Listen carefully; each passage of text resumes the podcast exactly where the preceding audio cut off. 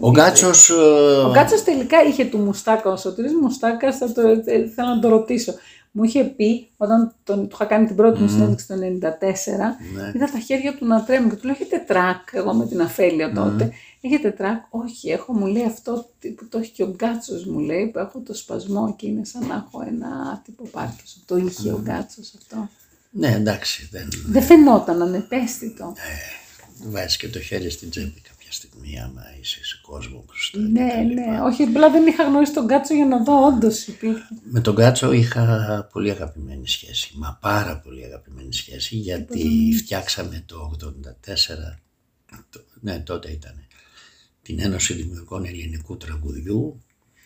Και ήμουν ο γραμματέας τους εγώ, δηλαδή τους μάζευα, γιατί ήταν όλοι ε, στην Κολούμπια, ο, ο, οργανωτικά, όχι, όχι, λέω μετά, μετά, mm. οργανωτικά τεμπέληδες όλοι και έκανα εγώ όλο το χαμαλίκι και τους μάζευα. Ο Γκάτσος, ο Χατζηδάκης, ο Θοδωράκης, ο Μπιθικότσης, oh, ο oh. Μαρκόπουλος, όλος ο κόσμος ήταν εκεί, είχαμε το σωματείο, ο Μίκης, όλοι, oh. ο Μάνος. Τους κάναμε πρόεδρους, αντιπρόεδρους, τέσσερα. Εκεί λοιπόν μιλούσαμε τον Γκάτσο. Και να βλέπεις όλους τους δρόμους. Μιλούσαμε τον Γκάτσο, ο οποίος ε, με αγαπούσε σαν ποιητή και, σαν αρ... και επειδή ήμουνα και αρκάς από τη μάνα μου. Και μου έλεγε για παράδειγμα, και κάναμε παιχνίδια μαζί πολλά. Μου έλεγε για παράδειγμα, μια φορά μου λέει, Δημήτρη, να δουλεύεις το εφωνικό ρο στα τραγούδια σου, μου λέει. Mm. Άλλον την ποιησή σου τι κάνεις, στα τραγούδια σου. Να κοίτα, εγώ μου λέει τι γράφω. Ένα μεσημέρι στις Ακρόπολης στα μέρη. Λέω εντάξει, εγώ τον έλεγα κύριε Νίκο, μου λέγε να μην με λες κύριε Νίκο, να με λες Νίκο. Όχι, όχι, του λέω εντάξει. Πω, δε, ε, δεν γίνεται. Ναι, άκου να δεις. Είναι... Έτυχε εκείνο τον καιρό όμως να κάνω ένα δίσκο. Τα πρώτα τραγούδια που είπε ο Γιώργος ο Γερολιμάτος, έχω βγάλει πολλούς για τα, τα πρώτα τραγούδια τους, θα τα πούμε. Τον έγραψε ο Πασπαράκης, ένας περίεργος εκεί καλλιτέχνης, ναι. Και επίτηδες σε ένα από τα τραγούδια το πλακώνω στα ρο μόνο και μόνο για να το ακούσει ο δάσκαλος. Και γράφω ένα τραγούδι λοιπόν που έλεγε, αν θυμάμαι καλά τώρα, μπρατσέρα σημαίνια θα φτιάξω και θα έρθω να ράξω στο σαρονικό. Με αστροφεγγιά θα σαλπάρω να έρθω να σε πάρω μικρή μαριγό. Βάλ το φουστάνι σου τάσπρο και πριν να βγει τάστρο σαν άστρο θα βγω, με αστροφεγγιά θα σαλπάρω να έρθω να σε πάρω μικρή μαριγό. Oh, το θυμήθηκα. Oh, το θυμάσαι. Και του το δίνω και μ' αγκαλιάζει. Βάσκαλος προς το μαθητή. Είχε πει στο Δήμο το Μούντζι όμως προηγουμένως κρυφά ότι, να σου πω, του λέει, και ήρθε ο Δήμος και μου το μαρτύρησε. Του λέει, μην του το πεις. Του είχε πει του Δήμου, αλλά ο Δήμος ήταν πολύ φίλος μου και ήρθε και το μαρτύρισε. Μου το... Ε, γιατί του είχα δώσει, του δώσα την Πετρή Σαλπέα για τον Άγιο Φεβρουάριο. Εγώ την γνώρισα, mm. του Δήμου, ναι. Και μου λέει, μου είπε ο μεγάλος, μου λέει ότι άσε Δήμο, τι λένε όλοι γύρω-γύρω και τι γράφουν και τι κάνουν. Μετά από μένα, μόνο ο Ιατρόπουλος είναι, κανένας άλλος. Αυτό είναι όχι παράσημο που λες. Άκου το επόμενο όμως. Και όπως κουβεντιάζαμε στο σωματείο και τα λοιπά, έχει γράψει την περίφημη Αμοργό που γύρισε τούμπα όλη την ελληνική ποιήση, έτσι. Συνέδεσε την, την παράδοση με τον υπερεαλισμό της εποχής και τα μόνο, λοιπά. Έτσι. Και το ρώτησα κάποια στιγμή, του λέω, στις, στην Αμοργό έχεις πάει? Μου λέει ποτέ. Mm. Δεν έχω πάει, μου λέει. Αλλά επειδή θα φύγω νωρίτερα από σένα, όταν θα φύγω, να πας εσύ για πάρτι μου μια φορά. Και πηγές. Πήρα την Κατερίνα και του κάναμε μνημόσυνο στη θάλασσα, mm. στην Αμοργό. Όπο, ναι, είναι τόσο ωραίο και σε ευχαριστώ που το μοιράζεσαι μαζί μας, γιατί αυτά είναι δικά σου. Είναι, είναι δικά μου. Το ξέρω. Είναι αυτό... τα δικά μου τα νόμπελ εμένα αυτά. Είναι αυτό που κάνεις καμιά φορά και μεταδίδεις έναν άνθρωπο, και μόνο ένας ποιητής μπορεί για μένα, ένας άνθρωπος που έχει διαβάσει, που, που τόσο πάνω, είναι... είναι αποτύπωμα ψυχής είναι το ποίημα για μένα. Εγώ έγραφα ποίηματα, δεν είμαι ποιήτρια, αλλά είναι η ανάγκη έκφραση ψυχής η γραφή. Όποιος γράφει, αυτή στα δεκαοκτώ, κάτι έχει μέσα. Στα δεκαοκτώ μου είχε γίνει ένας διαγωνισμός πανσπουδαστικός για την ειρήνη και τα λοιπά. Ήταν χιλιάδες παιδιά τότε που δώσαμε τα ποίηματα, ας πούμε. Και ήταν επιτροπή ο Γκάτσος, ο Ρίτσος και ο Νικηφόρος ο Βρεττάκος. Oh. Αυτή, ήταν επιτροπή. Αυτό ήταν η Ελλάδα. Ναι, αυτοί οι τρεις. Oh. Γι' αυτό και δεν δέχομαι, δεν θέλω βραβεία και τέτοια από τις επιτροπές εδώ. Που... Ε, άμα σου έχουν εξετάσει αυτοί οι τρεις ποίημα. Και μου δώσαν το πρώτο βραβείο. Mm. Μετά. Με κρατήσανε, mm. ξέρεις. Σε βάλαν στην και ομάδα. Μάλιστα ρώτησα τον Νικηφόρο τότε. Μου λέει, μας άρεσε πολύ ο στίχος που έλεγες ότι ε, ειρήνη, ειρήνη δεν σημαίνει ότι, έτσι που το είχα γράψει ένα, ένα στίχο, ότι η ειρήνη δεν είναι ένα, το αίμα ας πούμε για την ειρήνη δεν είναι tomato juice, είναι αίμα, υπάρχει διαφορά στο κόκκινο του αγώνα του να πετύχουμε την ειρήνη. Αυτό τους άγγιξε τη χώρα. Έτσι ναι, η ειρήνη δεν είναι να αρνιέσαι να πολεμήσεις, είναι να πολεμάς αρνούμενος mm. στον πόλεμο. Αυτός ο στίχος τους άρεσε. Με τον καιρό λοιπόν, με τα χρόνια, βρέθηκα, παρά που δεν είμαι πολύ κοινωνικός και μέσα από τα συνάφια, ούτε στις ανθολογίες τους μπαίνω, ούτε σε τέτοια, είμαι δικό μου μαγαζί μόνος μου. Μιμούμενος στον Καζατζάκη είναι που πήγανε κάποτε, πήγανε κάποτε στον Καζατζάκη να γραφτεί σε την εταιρεία λογοτεχνών της εποχής και τέτοια και τους λέει φύγετε, τους λέει, να μην σας βλέπω καθόλου. Και να ξέρετε ότι είναι πολύ σκληρό το πετσί μου και όσο κοράκια και να είσαστε δεν μπορείτε να με γδάρετε. Έχει πει και το άλλο το αμήν. Γιατί δεν το... του δώσαν τον Νόμπελ, γιατί δεν του κάνανε το τόσα πράγματα του. Όποιος είναι, η κορυφή δεν είναι μοναχική. Όποιος, όποιος θέλει πραγματικά να είναι ψηλά, νομίζω δεν χρειάζεται. Είναι, είναι δημιουργικό, είναι μέσα του. Να αυτό. Σου κλείσω λοιπόν με αυτή την τριάδα, ναι. Δύο-τρεις εμπειρίες έτσι χαριτωμένες. Με τον Νικηφόρο, όταν ε, ο Νικηφόρος έγινε ακαδημαϊκός, ε, του κάνανε μια γιορτή στις Κροκέες, Λεβέτσοβα όπως λέγεται, στο χωριό του στον Ταΐγετο. Mm. Ακριβώς στον Ταΐγετο. Στον Ταΐγετο. Βέβαια. Mm. Ακριβώς τα, αυτά του Ταΐγετου. Είναι η Πλούμιτσα λέγεται το χωριό του, αλλά οι Κροκέες είναι ο δήμος εκεί. Και χρειάστηκε εκεί να γίνει μια γιορτή και πήγανε δήμαρχοι, διάφοροι υπουργοί. Όλοι οι άλλοι. Είπε ο Μάρτης ναι, και είπε ο Νικηφόρος, ναι, ε, με τη διαφορά ότι θέλω να με παρουσιάσει ο Ιατρόπουλος. Και του έγραψα ένα λόγο, τον οποίο τον έχουν στο μουσείο του τώρα, εκεί στη Σπάρτη. Mm. Καθόμαστε λοιπόν εκεί στην Πλούμιτσα και μου έδειχνε τον Ταΐγετο. Και όπως καθόταν εκεί ένα απόγευμα, βλέπω το πρόσωπό του σκαμμένο, σαν μονοπάτι του Ταΐγετο απέναντι, πώς να σου το πω. Mm. Και του λέω, Νικηφόρε, του λέω, είσαι, του λέω, είσαι ο Ταΐγετος. Μα μου λέει εδώ μου λέει που βλέπεις που μεγάλωσα. Κάθε πρωί δεν έκανα τίποτα άλλο παρά να πηγαίνω απέναντι να ανεβαίνω στο μονοπάτι και να μιλάω με τα δέντρα. Μιλάμε για να, μια απόσταση φέρει από εδώ απέναντι, δεν είναι. Ναι, ε, βέβαια. Με τον ε, Μπαρμπαγιάννη τον Ρίτσο είχα πάλι μια χαριτωμένη στιγμή. Έτσι. Εμένα μου αρέσει να τους διορθώνω. Για να, για να τσαντίζω. Πειραχτήρι. Ήμουνα πειραχτήρι. Oh, έβγαινα yeah. στο κολονάκι, ξέρω εγώ, και έλεγα: πού είναι ρε παιδιά, έχουμε δέκα χελι... εννιά χελιδόνια. Θέλουμε άλλο ένα χελιδόνι. Θέλω το δέκατο χελιδόνι. Γιατί μου λέγανε, λέω να το λέει, λέω ο Ελίτης, ένα το χελιδόνι. γιατί, λέγε, γιατί ο Γκάτσος μου είχε πει ότι να προσέχεις τη γλώσσα μας. Ήταν ωραίος δάσκαλος. Εγώ μου λέει, μου ξέφυγε μια φορά, μου λέει, αλλά δεν το άλλαξα. Ελπίζω ο κόσμος να μην το έχει πάρει χαμπάρι. Αστέρι του βοριά θα φέρει ξαστεριά και εσύ χαμένη μου πατρίδα μακρινή. Ακούγεται συχαμένη. Ναι, ναι, άμα το πεις τάξη, άμα το διαβάσεις. Ναι. Ναι. Λοιπόν, είχα ένα φίλο που τον πρωτοπαρουσίασα στις ΜΠΟΑΤ, γιατί έχω παρουσιάσει καμιά κατοσταριά ποιητές στις ΜΠΟΑΤ, συνέχεια τους παρουσίαζα. Ο οποίος εξελίχθηκε τώρα, είναι διαπρεπής οικολόγος, είναι ο Μανώλης Τσακίρης, πρόεδρος για, την, για τις χελώνες στην Ύδρα ah, και τα λοιπά. Είναι ιδιαίτερο πλάσμα, πολύ ωραίος άνθρωπος. Αυτός λοιπόν ήταν θαυμαστής του Μπαρμπαγιάννη και πήγαινε και, και τον συναντούσε στη Σάμμο. Εγώ επέμενα να κάνω διορθώσεις. Του λέω Μανώλη, έχω κάνει μια διορθώση, αλλά μην του την πεις, θα τον στενοχωρήσουμε από τον επιτάφιο. Εκεί που λέει «Κι άρμεγες με τα μάτια σου το φως της οικουμένης». Θα ήταν πιο δυνατό, λέω, αν το έκανε «Και άρμεγε από τα μάτια σου το φως της η οικουμένη». Mm, ωραίο. Έτσι, το δικό σου, πολύ πιο, οικουμένη, ναι. πιο... Αλλά μην του το λες, του λέω, μην του το λες.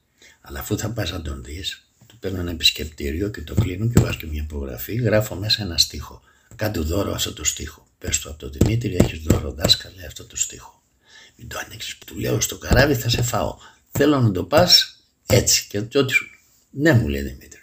Γυρίζει μια εβδομάδα, του λέω τι έγινε με το δώρο του δάσκαλου, τι του έκανε, δεν μου λέει. Όχι μόνο μου λέει του άρεσε, αλλά μου είπε πες του Δημήτρη ότι τον ευχαριστώ τόσο πολύ για το δώρο του, που το μόνο αντίδωρο που μπορώ να του κάνω είναι να του πεις ότι αυτό το στίχο θα ήθελα πάρα πολύ να τον είχα γράψει εγώ. Δεν υπάρχει καλύτερο, καλύτερη φιλοφρόνηση από να πετύσαι έναν άλλο. Αυτός ο στίχος που κυκλοφορεί πια, γιατί ευρύτατα, ας πούμε, σε διάφορες πιάτσες, είναι αυτό που λέω στα νέα παιδιά όταν ξεκινάνε τη ζωή τους και κυρίως μέσα στο, στο θέαμα ή στη δημοσιογραφία. Έτσι. Στο θέατρο, ναι. Στις τέχνες. Αυτό. Αυτός ο στίχος είναι το χειροκρότημα, είναι δύο χαστούκια που ερωτεύονται στον αέρα. Αχ, τι ωραίο. Πω πω, αυτό είναι να σε πει. Πω πω. Εγώ δεν το έχω ακούσει. Mm. Και αυτό λέω στα νέα παιδιά. Δεν είχα σκεφτεί το χειροκρότημα, το λατρεύω. Ναι, πάει ναι, το... ναι. Δεν το είχα σκεφτεί. Όντως είναι αυτό. Είδες, τελικά τι είναι ποιητής, πες μας. Ο ποιητής... Ε... Ένας φιλόσοφος, είναι ένας ευαίσθητος άνθρωπος, είναι ένας πολύ φορτισμένος κοινωνικά και συναισθηματικά και πρέπει... Να το πούμε πιο απλά. Είναι διάφορα πράγματα βέβαια. Mm. Ένα απ' όλα είναι ότι ξέρει το δρόμο και στον πηγαίνει για πρώτη φορά. Τον ξέρει λες τον δρόμο, ναι. Εσύ τον ήξερες. Ένα άλλο, είναι, ένα άλλο είναι ότι έχει το προνόμιο να αγαπάει ανθρώπους mm. που δεν πρόκειται να τους γνωρίσει ποτέ. Mm. Όμως είναι εσωτερική του ανάγκη τελικά ή θέλει να φωνάξει, είναι η φωνή του που θέλει να κροαστούν οι άλλοι. Υπάρχουν ε, σε αυτό το παιχνίδι ζωής, γιατί έτσι είναι η ζωή όλη, ε, υπάρχει η ποίηση, το ποίημα και ο ποιητής. Είναι δεμένα αυτά τα τρία. Η ποίηση λοιπόν είναι μια διαφορετική προσέγγιση της ζωής μας σε όλη την ανθρώπινη ιστορία βέβαια και στην παρούσα φάση και εποχή. Τώρα. Μια διαφορετική προσέγγιση φιλοδοξώντας να μπει στο βάθος των πραγμάτων, να φλερτάρει με την αλήθεια τους και να ξεσκαρτάρει το διαμάντι από το κάρβουνο. Γιατί και το διαμάντι κάρβουνο είναι, άνθρακας είναι και αυτό. Άνθρακας όπως το έτσι. Ο ποιητής είναι ο άνθρωπος που έχει αυτή την αίσθηση μέσα του και θέλει να την πραγματώσει. Γιατί η ποίηση μπορεί να είναι, και ένα, η ποίηση μπορεί να είναι και ένα τηλεφώνημα. Η ποίηση μπορεί να είναι και μια αγκαλιά. Η ποίηση μπορεί να είναι και η αγωνία του τερματοφύλακα μπροστά στο πέναλτι.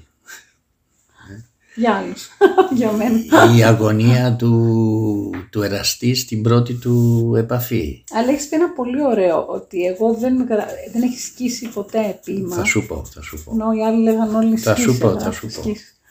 Και ερχόμαστε πια, αυτός ο ποιητής, στο ποίημα. Το ποίημα τι είναι, είναι το εργαλείο του ποιητή μέσα από τη γλώσσα του. Εδώ υπάρχει μια ιδιαιτερότητα πραγματικά.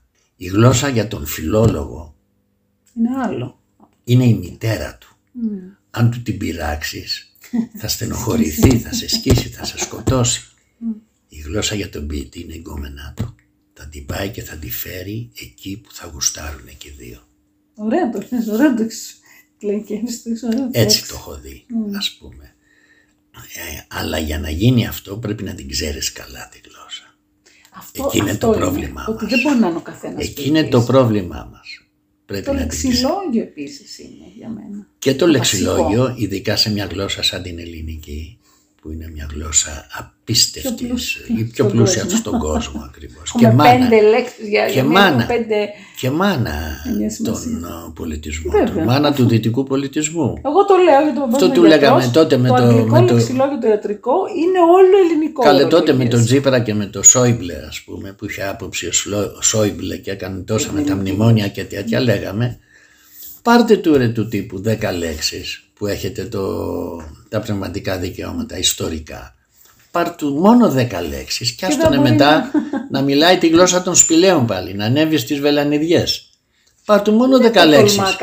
Γιατί μιλάει ο ίδιος και λέει historical, the economy, τι λες μεγάλε, σε εμάς τα χώνεις με τη γλώσσα μας. με το όπλο μας. Ναι, technology, politique, ε, ό,τι μπορεί να φάει. Όλες οι λέξεις, η ρίζα έτσι είναι ελληνική, τι ψάχνουμε να βρούμε. Εκεί λοιπόν έτσι ολοκληρώνεται κάπως η διαδικασία τώρα της mm. ποιήσης. Ε, ο ποιητής τώρα ξεχωριστά ως άνθρωπος, είναι αλήθεια ότι πρέπει να του πάρει συνεχώς τα πράγματα μέσα του. Πρέπει να καταλάβει δηλαδή σύντομα ότι είμαστε κέρματα, είμαστε ιανοί, είμαστε κέρματα με κορον, κορώνα γράμματα, με δυο όψεις. Και αυτός ο διεισμός δεν είναι παράλληλος, δεν είναι το ένα δίπλα στ' άλλο, είναι ένα πάνω, ένα κάτω, ανάλογα την κάθε φορά. Το συμπλήν αν θες της ζωής, από πού εμπνέεσαι, γιατί... Αν το ξέρει αυτό όμως ο ποιητής, αν το ξέρει και αν μπορεί να αναποδογυρίζει την αλήθεια για να δει από κάτω όχι το ψέμα, αλλά την κρυμμένη αλήθεια. Τι άλλο, ναι, αυτό είναι. Τι άλλο κρυμμένη υπάρχει. αλήθεια, τι άλλο υπάρχει. Μέσα από εκεί μπορεί και να προσφέρει σε κάποιον ειδοποιημένο πια αναγνώστη mm. και να υπάρχει αυτή η επαφή. Για παράδειγμα, μιλάνε όλοι για το φόβο του θανάτου. Κανείς δεν σκέφτηκε, εγώ το έχω πει πάντως. Το φόβο της ζωής. Όχι. Όχι. Το θάνατο του φόβου. Αυτό είναι. Οι δύο όψεις. Γιατί να έχουμε το φόβο του θανάτου και όχι το θάνατο του φόβου. Έτσι. Έτσι πολύ απλά. Αλλάζει τις λέξεις και αλλάζει και σημασία. Πότε είναι το σωστό σωστό, μήπως είναι το λάθος από την ανάποδη. Μπράβο. Εγώ δεν πιστεύω στο σωστό και λάθος, ναι, αν με ρωτάς. Γιατί υπάρχει. Είναι εντελώς είναι υποκειμενικό. Συγκυρία, υποκειμενικό. Μπράβο αγάπη μου, αυτό θα έλεγα. Συγκυριακό εντελώς. Έτσι. Και, για ποιο, και για το χαρακτήρα του κάθε ανθρώπου. Έτσι. Είναι η συνθήκη και ο άνθρωπος. Τα δύο... Στην αλήθεια, στην αναζήτηση της αλήθειας, ας πούμε. Αλήθεια. Πιστεύω ότι μετράει η πρόθεση. Έτσι. Η πρόθεση λειτουργεί κιόλας στο πεδίο της αλήθειας, χωρίς να την έχεις από κάπου αναγνωρίσει. Από τη στιγμή που θες να πεις την αλήθεια. Αν θες, προϋπόθεση. Ναι, από τη στιγμή που θες να την πεις. Που ψάχνεις να βρεις κάπου και την αλήθεια κρυμμένη. Όχι, είσαι ταγμένος, ταγμένη να βρεις την αλήθεια σε ένα θέμα. Να την πεις, να την αισθανθείς, ακόμα και αν δεν την πετύχεις. Ακόμα και τίποτα από αυτά που θέλεις δεν γίνει, το ότι έχεις μπει στο παιχνίδι ζητώντας τη, σημαίνει πως την υπηρετείς. Είσαι ικανοποιημένος, ναι, έχεις δίκιο. Δεν ξέρω αν είμαι σαφής. Εγώ μια χαρά, σαφέστατο σε μένα.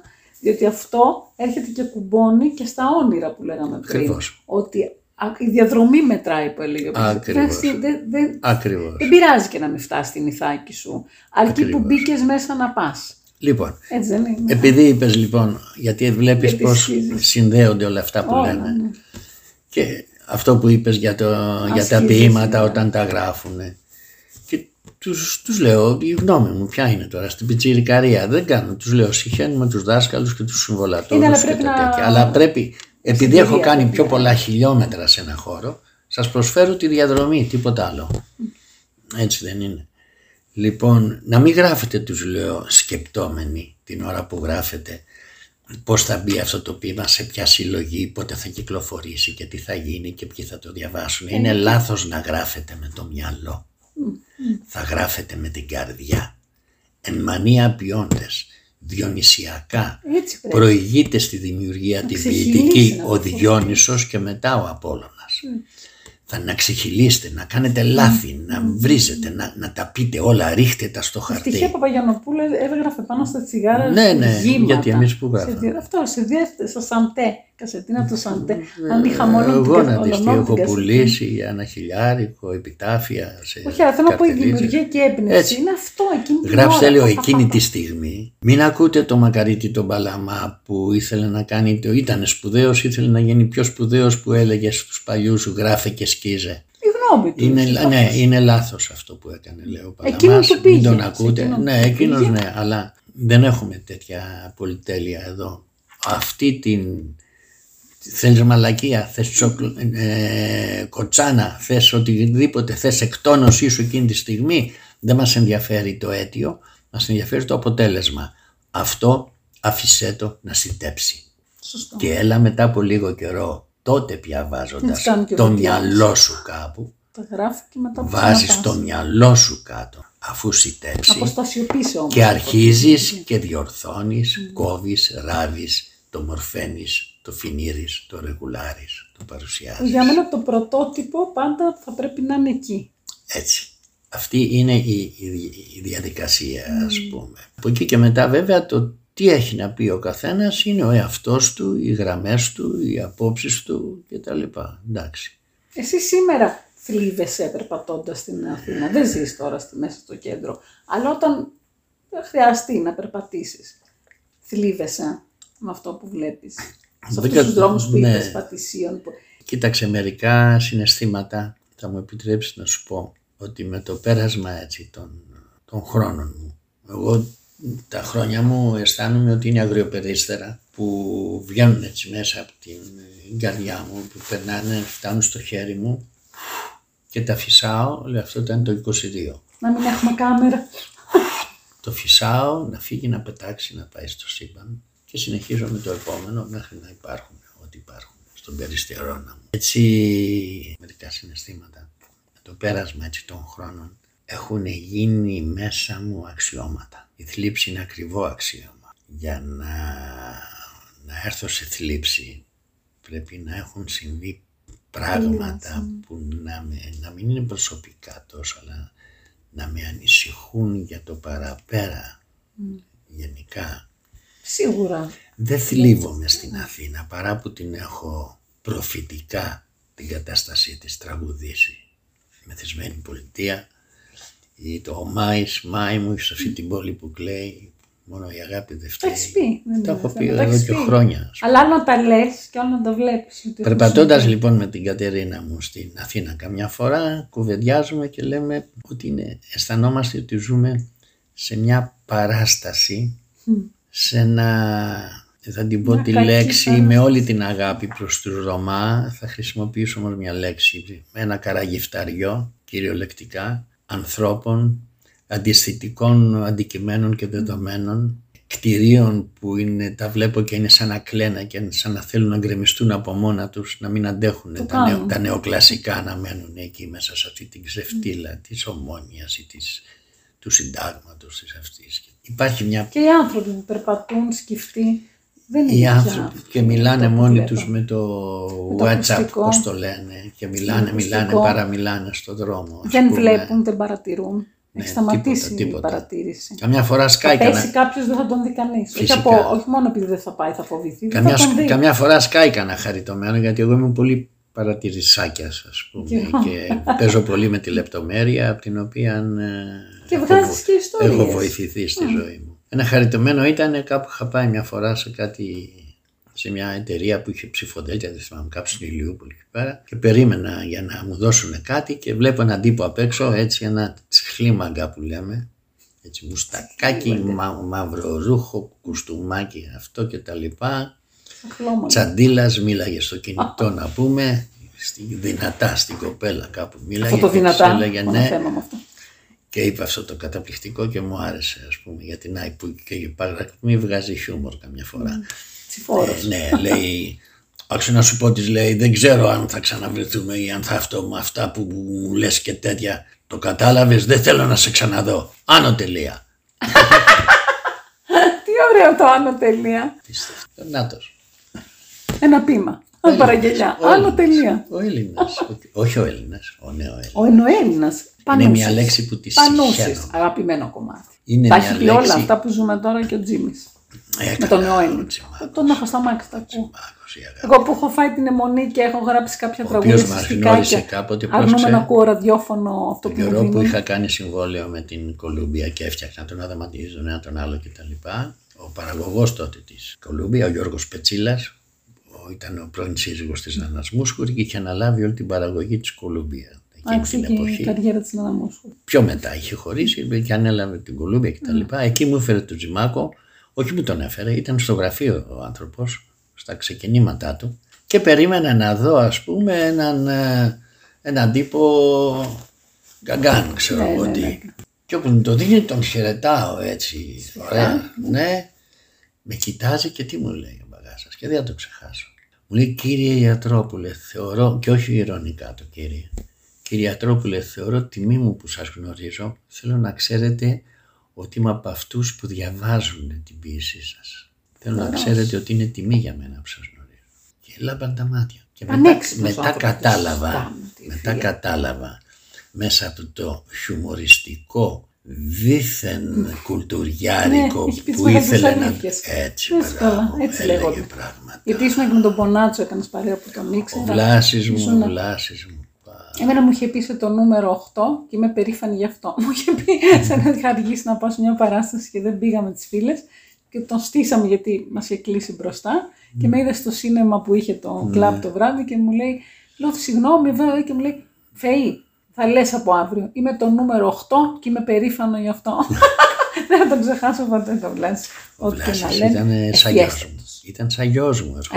Βέβαια, έρχονταν σπίτι, ήμουνα μεντοράς του. Μα αυτό που έχεις γράψει που θα έπαιζε στη Ζαλμά, το Νταλμάς. Με τη Ζωζώ Νταλμάς. Είδα κάτι τώρα θα γίνει τώρα. Όχι, ήτανε τότε.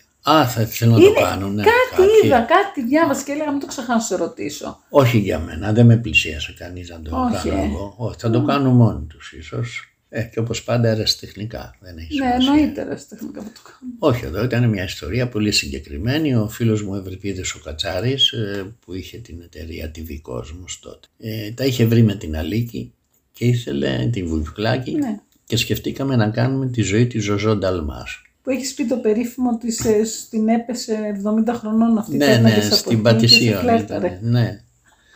Λοιπόν, στη Ζωζώ Νταλμάς. Και επειδή εγώ είχα γνωρίσει το Βλάση στην Αλίκη, ναι, το δηλαδή μέσα, τον από, μέσα από μένα, τον έστειλα για τον Τζέμπα. Που έσπασαν τα μία έτσι, ήταν ο καλύτερος Τσέβερ. Έκανε και το Βουγιουκλάκι καλή Εβίτα. Ναι, ναι, ναι. Και είχαμε αγωνία με το Χατζινάσιο στην πρεμιέρα γιατί είχε μια κορώνα ψηλά επάνω, αλλά έκανε την επιμέλεια ο βοηθός του Χατζινάσιου που δεν ζει πια, ο Μάικος Ροζάκης, ωραίος μουσικός και έφυγε πολύ νωρίς ο Μάικ. Και ήμασταν όλοι εκεί στην πρεμιέρα και περιμέναμε την. Μου είχε πιάσει το χέρι ο Χατζινάσιος, περιμέναμε την κορώνα της Αλίκης γιατί στο πάρκ μπροστά, στα πέντε μέτρα είμαστε. Και βγήκε και αυτή και μας είχε μπροστά και ήθελε να μας το δείξει. Το είχε δουλέψει πολύ. Και κατάφερε, την έβγαλε και μας κοίταξε μετά με ένα συνωμοτικό σε στήλη. Τα κατάφερα. Μη λέτε τίποτα, ναι, γιατί ήταν ψηλά. Είχε ωραία φωνία όμως και από τις ελληνικές ταινίες. Ναι. Είχε... Μπορούσε, μπορούσε να το υποστηρίξει. Ναι. Ούτε βήτα. Και τις είχε στείλει λοιπόν, τις είχα στείλει το Βλάση και συμφωνήσαμε, βρεθήκαμε στις χώρες. Άρα ήξερες από τους πρώτους ότι ήταν. Ναι, ναι. Καλέ. Και βρεθήκαμε όλοι παρέα για να τους διαβάσω ένα επεισόδιο. Εγώ από ένστιχτο. Από όλο αυτό που είχα φτιάξει για τη Ζωζώ Νταλμάς, που ήταν μια θρυλική γκόμενα της εποχής εκείνης. Ιστορική έχει μείνει. Ναι, δηλαδή τη γνώρισε σαν πουτάνα υποτίθεται ο Ατατούρκ, ο Κεμάλ Ατατούρκ mm-hmm.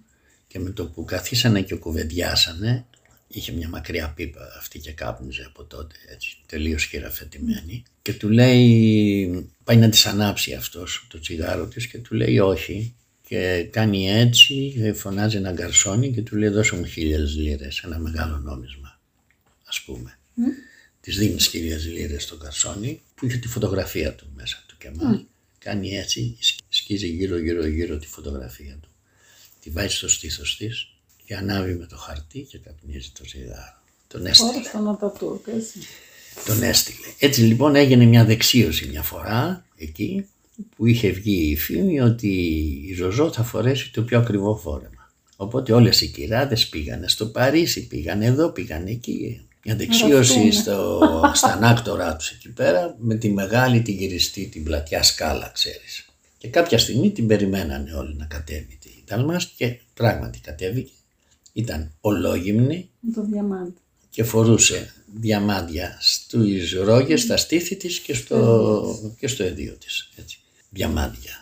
Τους έσβησε όλους. Έτσι. Εγώ λοιπόν, εγώ λοιπόν είχα μια βουγιουκλάκι τώρα μπροστά μου να δουλέψω και άλλο που φώναζε μετά ο φίλος μου παραγωγός, καλά έκανα. Λέω ας ξεκινήσω με το πιο βαρβάτο στιγμιότυπο ενώ μπορούσα να ξεκινήσω γιατί έβαζα, ο Βλάσης υποτίθεται ότι θα ήταν δημοσιογράφος που τη συναντάει και του λέει τη ζωή της. Ωραίο. Και είχα ανάποδα σκεφτεί να τη συναντάει γριά βαμμένη και να πηγαίνει πίσω. Ναι, και να πηγαίνει πίσω και να τη βλέπουμε την πραγματική την Αλίκη στο νιάτο της το τότε ας πούμε. Το Μπέντζαμιν Μπράτες ή πιο παλιά. Ανάποδα ας πούμε. Ξέρεις. Και ήταν πολύ ωραία ιδέα όπως τους άρεσε. Και έφτιαξα αυτό το επεισόδιο και τους το διάβασα. Κάνει έτσι η Αλίκη, κοιτάζει, μου λέει Δημήτρη μου, αυτή την κόμενα δεν μπορώ εγώ να την παίξω. Φαντάσου, ναι. Ποια η Αλίκη που ναι, ήταν ναι. challenge για την Αλίκη ήταν όλα πρώτης. Δεν μπορώ εγώ, μου λέει, να κατέβω σκάλες, γυμνή και τέτοια και επιπλέον σε όλη την διαδρομή. Εμένα ο κόσμος με ξέρει, οι ανθοπόλεις έτσι. Που την ερωτεύεται mm. αυτός και τα λοιπά και έτσι. Η γατούλα. Ναι, ας τα αφήσουμε, Δημήτρη μου, ας τα αφήσουμε. Εντάξει, το λέω, Αλίκη μου. Κυνηγάει ο Ευρυπίδης, τι μου, βάζαμε κάτι άλλο και θα την ψήναμε στον δρόμο, άντε ρε του λέω. Έτσι με το βλασούκο μου, τον αγαπημένο μου που έφυγε τόσο γρήγορα, δεν θα πω άλλα για τον κόσμο εδώ, πάντως έρχεται και στον ύπνο μου, υπήρξε πολύ αγαπημένος μου. Κοίτανε και του γράφα και τραγούδια, γράφαμε, ράκαμε, όχι αλλά γράφαμε τραγούδια ροκατζίδικα μεταξύ μας. Ήταν ροκ. Ναι, ναι, το όνομά μου είναι Βλάσης Ελαφρύ. Παλωμαμπούκι. Παλωμαμπούκι. Εγώ δεν ήξερα μετά από χρόνια που ακούω Παλωμαμπούκι. Έμαθα ότι είναι ο. Του είχα γράψει ένα τραγούδι που μιλάει σε μια γκόμενα, υποτίθεται, και της λέει: Βγάλε το μαγιό σου και άντε κάνε μια βουτιά στο υποσυνείδητό σου. Χαμός έγινε τότε.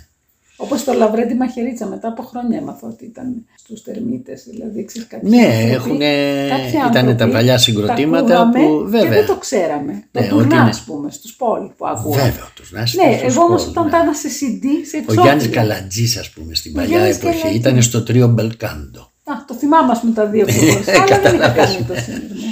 Δημήτρη μου, σε ευχαριστώ πάρα πολύ. Μπορεί να κάθεται κανείς μαζί σου, ήδη νόμιζα θα είναι τριάντα λεπτά, είναι μία, μία ώρα και δώδεκα λεπτά ήδη. Θα γίνουν δύο podcast αυτά, μη σου πω και τρία. Είμαι στη διάθεσή σου, βλέπω είχες ερωτήσεις να μου κάνεις. Και... δεν κάνω ποτέ, έχω το, το λεγόμενο τυφλοσούρτι που έχουν οι δημοσιογράφοι ναι. για να έχεις να πατήσεις, γιατί ποτέ ναι. δεν ξέρεις, μπορεί ο άλλος να κολλήσει. Δεν σε έχω ρωτήσει τίποτα από αυτά. Ναι. Γιατί πάντα μου αρέσει οι κουβέντες να είναι σαν συζητήσεις και όχι συνεντεύξεις. Ο λόγος που έφτιαξα το podcast έτσι. Είναι γιατί κάποιοι άνθρωποι πρέπει να τους γνωρίσει το κοινό, πρέπει να μείνουν. Εντάξει. Γιατί πέρα από τα γραπτά, σκρίπτα μάνα, θα συμφωνήσω, αλλά χρειάζεται και η φωνή και η εικόνα. Ναι. Αλλά δεν θα μπορούσα να σε πάω στην ενότητά μου στο Χάι Τι Βι. Γιατί είναι πολύ γοητευτική η, η ακροαματική διαδικασία. Είναι πιο ωραίο. Η γιατί φαντάζεται ο άλλος. Ναι. Και δεν θέλω να χαθεί αυτό. Έτσι.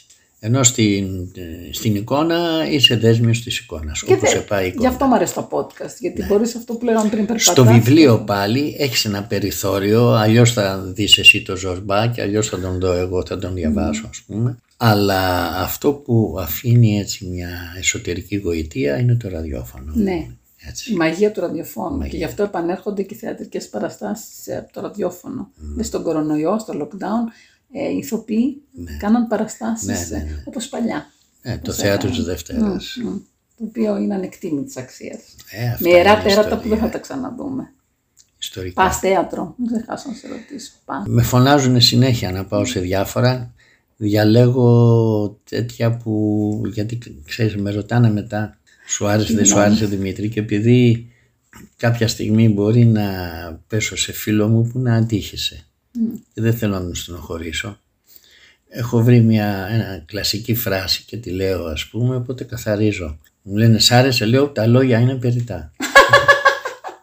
Και είναι και τραγούδια. Καθαρίζω και με τη συνείδησή μου, ας πούμε έτσι. Σε ευχαριστώ. Και εγώ αγάπη μου και σου εύχομαι πραγματικά, και το εννοώ δηλαδή, ε, αν υπάρχει ενεργειακή έτσι, επίδραση σε αυτά τα πράγματα, να συνεχίσεις αυτόν τον ωραίο δρόμο που πηγαίνεις για δύο λόγους. Είναι ένας δρόμος που χρειαζόμαστε και επιπλέον είναι ο δικός σου δρόμος. Τι ωραία, και με αυτό θα κλείσω και θα σε ευχαριστήσω και θα σου ζητήσω να μην σταματήσεις ποτέ να γράφεις και να αρχίσεις να μιλάς, έστω και στην τηλεόραση που δεν την αγαπάς και καλά κάνεις, γιατί θέλω να σε γνωρίζουν τα νέα παιδιά. Επειδή είμαι μητέρα, θεωρώ ότι έχω χρέος να το λέω σε εσάς τους ανθρώπους που είστε πολιτιστική κληρονομιά. Αρέσει δεν αρέσει, αυτή... δύο πράγματα έχει η Ελλάδα. Τη θάλασσα και, τη, και το θέατρο, τη γνώση, την τέχνη. Τίποτα άλλο δεν έχει να εξάγει. Ούτε αυτοκίνητα, ούτε κομπιούτερ, τίποτα άλλο. Αυτά τα δύο και δεν θέλω να φύγουν. Ποτέ. Να σε καλά, Γλυκιά μου.